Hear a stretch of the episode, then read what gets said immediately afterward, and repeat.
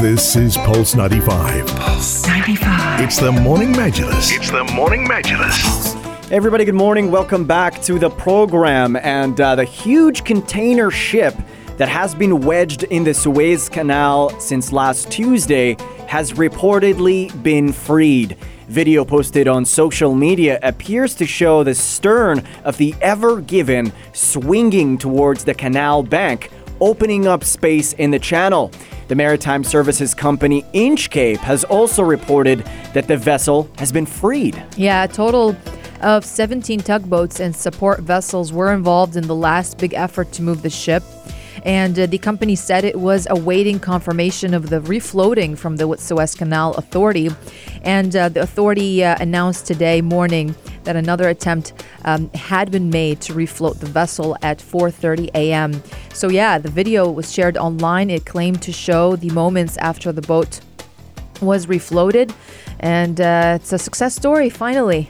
Yeah, I mean, looking at the uh, the significance of this, uh, the route that they had uh, using the Suez Canal, uh, it's about uh, 10,000 nautical miles, and based on ships' average speed of 16.43 knots, uh, that that was the the route to reach for that. Uh, uh, the vessel, but uh, it, it's it's it's really incredible to see how many days it's now going to save following the opening of the canal because if they weren't to to use the uh, the Suez Canal or around Cape of Good Hope, it would have been a lot more days uh, uh, involved, at least 10 more days uh, for that. But about 12% uh, global trade passes through the uh, 193 kilometer long canal, which connects the Mediterranean Sea to the Red Sea and provides the shortest sea link between Asia and Europe. And about, mm. looking at the stats so far,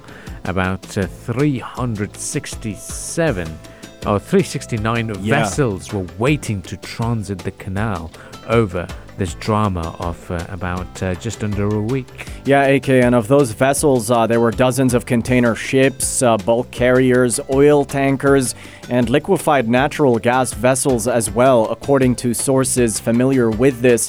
What's interesting is what's happening with uh, crude oil prices in light of this news. Mm. So uh, they've fallen by more than $1 per barrel. I mean, looking at international benchmark Brent crude, currently it's $63.22 per barrel as well.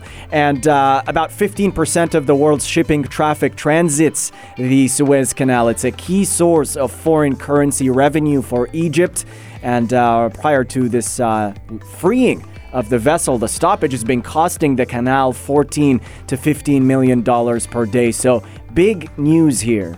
Big news here indeed. Uh, the teams had intensified the excavation today and were hoping that a high tide would help them dislodge it, and it appears that might have been it so far. But what really got that boat uh, uh stuck, or that big, it's not just a boat, it's a 400 meter long uh, super ship, you could say. But uh, yeah, uh, what got it stuck is they're saying it was the high tides of that day on Tuesday that, that had made it. But earlier, the company had said it was a power outage that had made uh, uh, the ship to run aground. But really, the implications of of doing that was incredible. 15, 12 to 15 percent of the world's shipping traffic transits this canal. Key source of foreign currency revenue for Egypt as well.